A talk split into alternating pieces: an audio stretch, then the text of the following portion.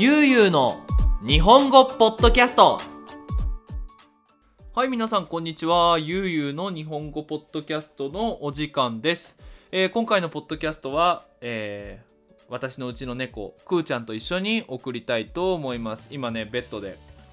僕の携帯と僕のペンと遊んでいて、えー僕の今ポッドキャストを撮っているパソコンの上に乗ろうとしているのでね僕は頑張ってこのくーちゃんを撫でながらあのくーちゃんがパソコンに乗らないように頑張ってポッドキャストを撮っていきたいなと思っておりますが、えっと、今日の早速ねテーマのお話をしたいと思うんですが最近僕が読んでいたその哲学と、えー心理学の本、えー嫌われる勇気」を今日の朝ね、えーえーとなんだっけ歯医者さんに行った時に 読み終わったのでそう歯医者さんで読み終わったんですよ。読み終わったので、まあ、その感想をね皆さんに紹介したいなと思っております。それではよろしくお願いします。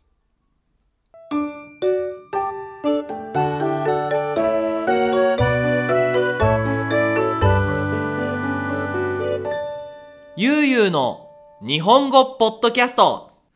はいということで早速テーマの方に入っていきたいと思うんですが、えーこのね「嫌われる勇気」っていう本なんですがあの簡単にあらすじを紹介するとあの登場人物は2人です。えっ、とカウンセラーとあとは、えー青年若い男の人この2人が会話をしていくっていう本なんですがこの青年っていう若い男の人はまあ人生はねそんなにハッピーじゃないと。まあその彼は大学の図書館で働いていてまあ彼の仕事もねみんなに「俺の仕事ってすごいだろう」っていうようなねアイドルの仕事とかそのプロのスポーツ選手みたいな仕事ではないと。でプラスそのお兄さんはいい大学で勉強していい会社で働いてでお父さんはその自分の会社を持っていてえっ、とあそうだお兄さんはねお父さんの会社で働いてるんだでもうお父さんは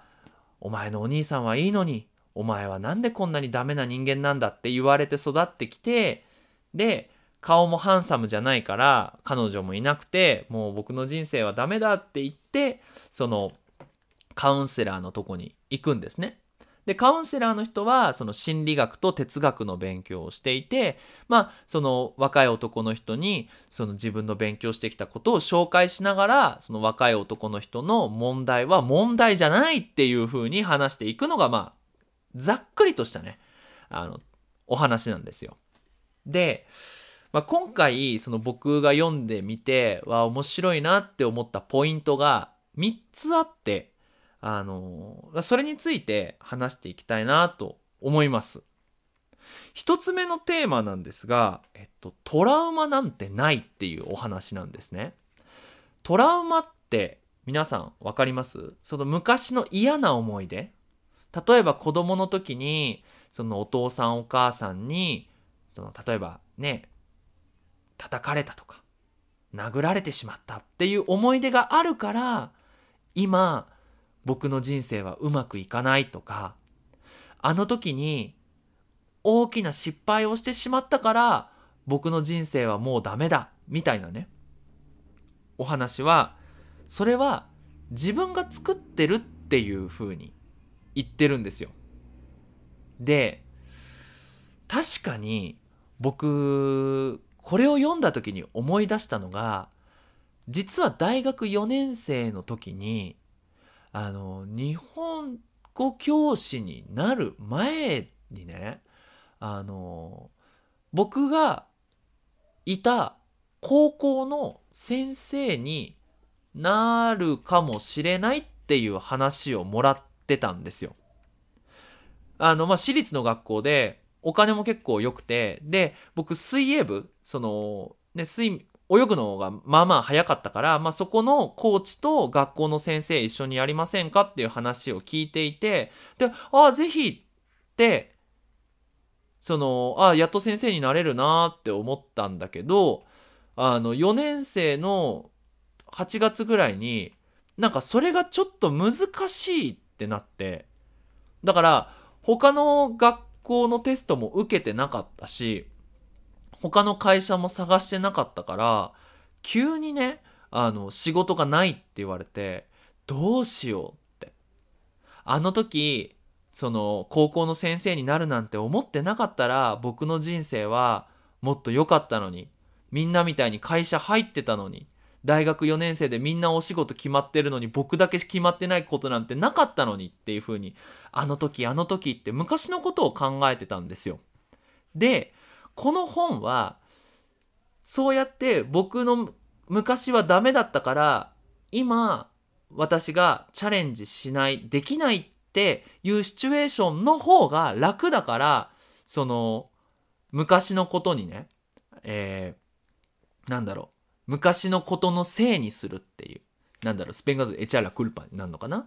あのそういうね考え方なんですよっていう。だから昔がダメだったから今がダメっていうことは100%ないって書いてあるんですよ。で確かに若いその男の人は嘘だそんなことは絶対にないって。例えば引きこもりになってしまった人は絶対昔のあのー、辛いね経験があるから引きこもりになっちゃった。もしその経験がなかったら引きこもりにならなかったんじゃないかっていうふうに言ったらその人はいや今引きこもりになったのは昔のせいにして今引きこもりの方が生きやすいから。っていうふうにね言っていてあまあ確かにそうだなって。その高校の先生になれたかもしれないけどそれがダメになった時に他の人が悪いから自分は頑張れないっていう風にすると自分は頑張らなくていいみたいなねいう風な感じになってすごく辛いけど楽みたいな。うーんちょっと日本語は違うな。辛いけど大変じゃないみたいな。気持ちは悲しいけど体は大変じゃないみたいな。そういう風なねシチュエーションになっていたので、まあ、これはもう皆さんそうですよ。あのもしねなんか大変なことがあってもあの昔のせいにしたら人生良くなんないっすよ。今ね僕、まあ、人生楽しいと思ってていられるのもそれは昔のおかげ昔何々したから今が楽しいなって思ったことは一回もない。やっぱ今頑張ってるからあの楽しいなっていうふうに思うようにしてるので是非ねあの皆さんもし人生がうまくいってなかったら人生が楽しくなかったらあの昔のことをあまり考えないで生活してみたらいいかなと思います。はい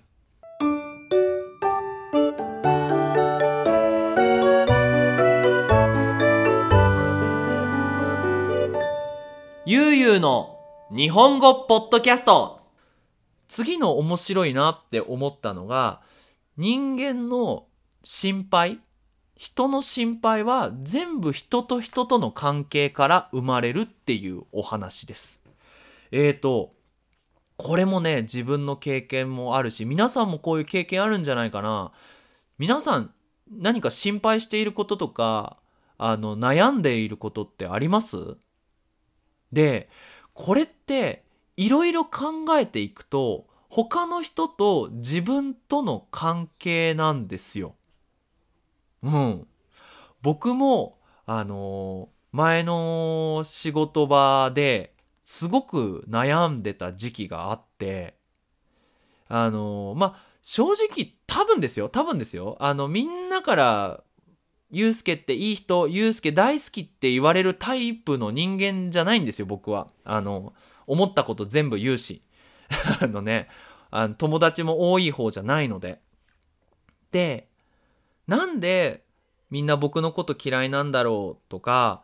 どうしてこうみんなと楽しく生活できないんだろうっていうのを前の職場、前の働いていたところでよく悩んでいて、で、ニディアさんに、ああ、どうしよう。どうやったらうまくいくんだろう。どうやったら今のシチュエーションが良くなるんだろうっていうふうに、すごく悩んでいて、で、ニディアさんから、うん、だったらやめたら？ってだったら自分で、あの、ね、学校作ったら？って言われて、いや、でも、その今のシチュエーションがその改善よくできなかったら新しい会社を作ってもきっとうまくできないと思うみたいなことを言っていて違うと思うけどなって。だからニディアさんすごいんですよ。すごいなって思う。時々だ時々っていうかなんかそういう時にすごく頭がいいというかなんだろう。本能のままに生きているというかだから結構悩んだ時はニディアさんが言うようにすれば間違いないっていうふうに僕いつも思ってるんですけどでまあ実際やめてねあんまり悩まなくなったんですよ。まあ時々ねあのー、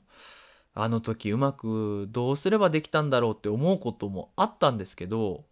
結局他の人のことばっかりで自分のことを意外と考えてなかったっていうのは良くない方でね。なんか、あ、こうやったらみんな嫌な気持ちになるかなとか、こういう言い方をしたらとか、これを言わなかったらみんな僕のこと好きになるかなっていうふうに考えて話していたので、なんかもう自分もなかったし、あの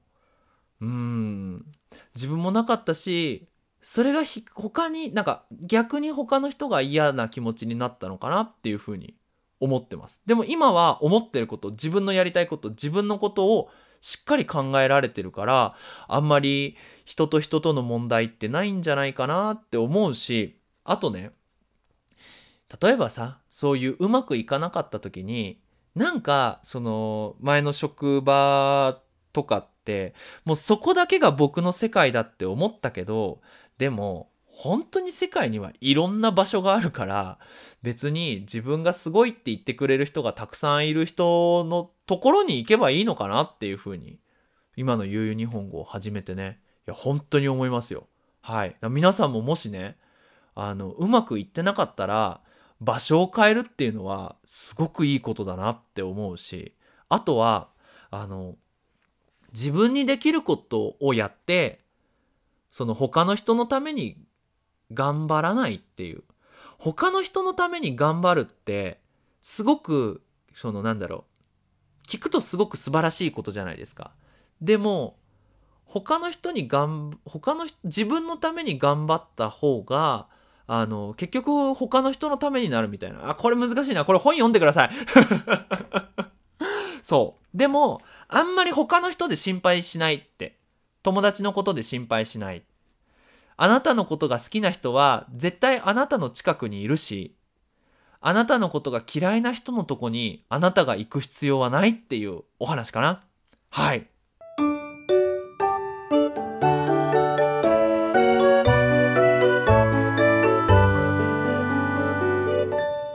ゆうゆうの日本語ポッドキャストで最後にあの今に生きるっていうね、あのー、ことをアドバイスするんですけど、まあ、これもね、すごいなって思ったんですよ。あの、本の中では、過去も未来も見えないぐらい今の自分にライトを当てろっていう風にね、あのー、そのカウンセラーの人が言ってたんですけど、これは僕の経験上、本当にそうだと思う。なんか、時々僕もね、去年の10月ぐらいにすごく悩んでいて、まあその時にこの本読めばよかったなって思うんだけど、その時は結構未来のことを考えたんですよ。これから日本語の先生のシチュエーションってどうなるんだろうとか、今、そのためにどんな準備をしたらいいんだろうっていうふうにすごく考えていてそうすると見えないじゃないですか。まあ、こんなコロナの状況ですよ。あの、2年後、3年後の自分の生活なんてイメージできないから、何をしたらいいか分かんなくなっちゃったんですよ。で、なんか YouTube 撮っても楽しくないし、これからどんなプロジェクトやったらいいか分からないし、オンラインクラスもなんかうまくいかないし、っていう風にね、考えていって、で、ちょうど2021年新しい年になって、やっぱさ、新しい年ってこう、スイッチが変わるじゃないですか。新しい年、新しいプロジェクト、新しい気持ちで頑張ろうみたいなね。で、その時に、あの、とにかくポッドキャストだなと思って。あの、いろんな先生がもう YouTube でオンラインクラスやってるから、僕は学生のために何できるかなってなった時に、あ、ポッドキャストだって。話すの好きだし、ラジオの DJ みたいでかっこいいし、ね、今あの、いいマイクと、あの、いいイヤホンを買って、こうやってイヤホンで自分の声をモニタリングしながら、あの、話してるんですけど、まあ、それがもうなんか自分でラジオ作ってるみたいでかっこいいみたいなね。本当あの DDJ みたいなのをこう入れられるとすごく面白いんですけど、まあそういうアプリケーションあったらね、ぜひ教えてもらいたいなって。ごめんごめん、また話脱線したね。で、それからね、調子。毎日毎日自分がやることをしっかり考えて、今日は何しよう今日は何しよう今日はポッドキャスト4本撮って、夜 YouTube 撮って、クラスの準備して、で、今日は目の前の学生のために何ができるんだろうっていうふうに考えてから、あのね、あんまり悩まなくなった。確かに YouTube のフォロワー全然伸びてないし、再生数も伸びてないし、YouTube でもらえるお金って去年の8月が一番良かったんですけど、その時に比べたら YouTube でもらえるお金って半分になっちゃったんですけど、それでもね、全然心配してないですね。うん。これは多分今こんだけ頑張っていろいろやってたら多分1年後にまた違う景色になるんじゃないかなって思います。それが結局未来のために一番いいなって思うようになりました。まあまあのアイディアはある。あと半年ぐらい先にそのいい仕事をするための準備として今これをやった方がいいっていうのは思うけどでもその時に未来のために頑張るってよりかは今楽しいから今自分がこれがいいと思うから頑張ってやってるっていうのはこの最後のねその未来も過去も見れないぐらいに今に集中して生きるっていうのはすごくいいなって。でこれが最後のテーマになるんですけどそうですよね。その最初のテーマはトラウマなんてないっていう。なんか過去自分の昔のことは関係ない。で、二つ目のテーマは、そのこれから友達とどうなるんだろう。これから友達と良くするために自分何したらいいんだろうっていうのも考えないと。今自分ができる人のためにすること、してあげたいことを100%頑張るっていうね。どこまでがその自分なんだろう。自分のために頑張るっていうとみんななんかユうスケすごく自己中。自己中はエゴイスタなんだけどすごい自己中だなって感じ聞こえるんだけどでもそうじゃなくてじゃあどういうのが自己中で そのエゴイスタででどういうのがそのハッピーになる自分のためのアクティビかアクティビティかっていうのは本を読んでくれ。本を読んでくれ。ここで言うとね、せっかくこの本を頑張って書いた人がかわいそうだなって思うので。はい。ということで、えっと、今回は、えー、今日読み終わった本、えー、嫌われる勇気について、まあ、僕の経験と僕の意見を話してみました。ということで、まあ、今はね、えっ、ー、と、なんだっけな、人生の賞賛っていう、また新しい本を、昔の本なんですけど、今読み始めてるんで、またこの本が読み終わったタイミングでね、えー、ぜひ皆さんに僕の経験と僕の意見をこうやって紹介できたらなって思います。ちょっとね、分かりにくい話になっってしまったかもしれないんですけど結構僕にとってもねこの読んだ後にすぐポッドキャストを撮るっていうのはすごくいいことだと思うので是非ね話していきたいなと思います。多分ね最近のポッドキャストの中でも結構調子よく喋れたんじゃないかなと思います。はい。ということで、ゆうゆう日本語ではテーマの募集をしています。こんなことについて話してほしいっていうものがありましたら、ぜひ、えー、SNS、そしてゆうゆう日本語アットマーク、gmail.com までメールを送ってください。そして、僕と上級の日本語を勉強したい、日本語を使う練習がしたいっていう学生がいましたら、ぜひ、ゆうゆう日本語、アットマーク、gmail.com までメールを送ってください。世界どこの学生でも僕と勉強することできますのでね、ぜひ皆さんとクラスでお会いできたら嬉しいなと思います。ということで引き続き日本語の勉強を頑張ってくださいそれじゃあまたねバイバイ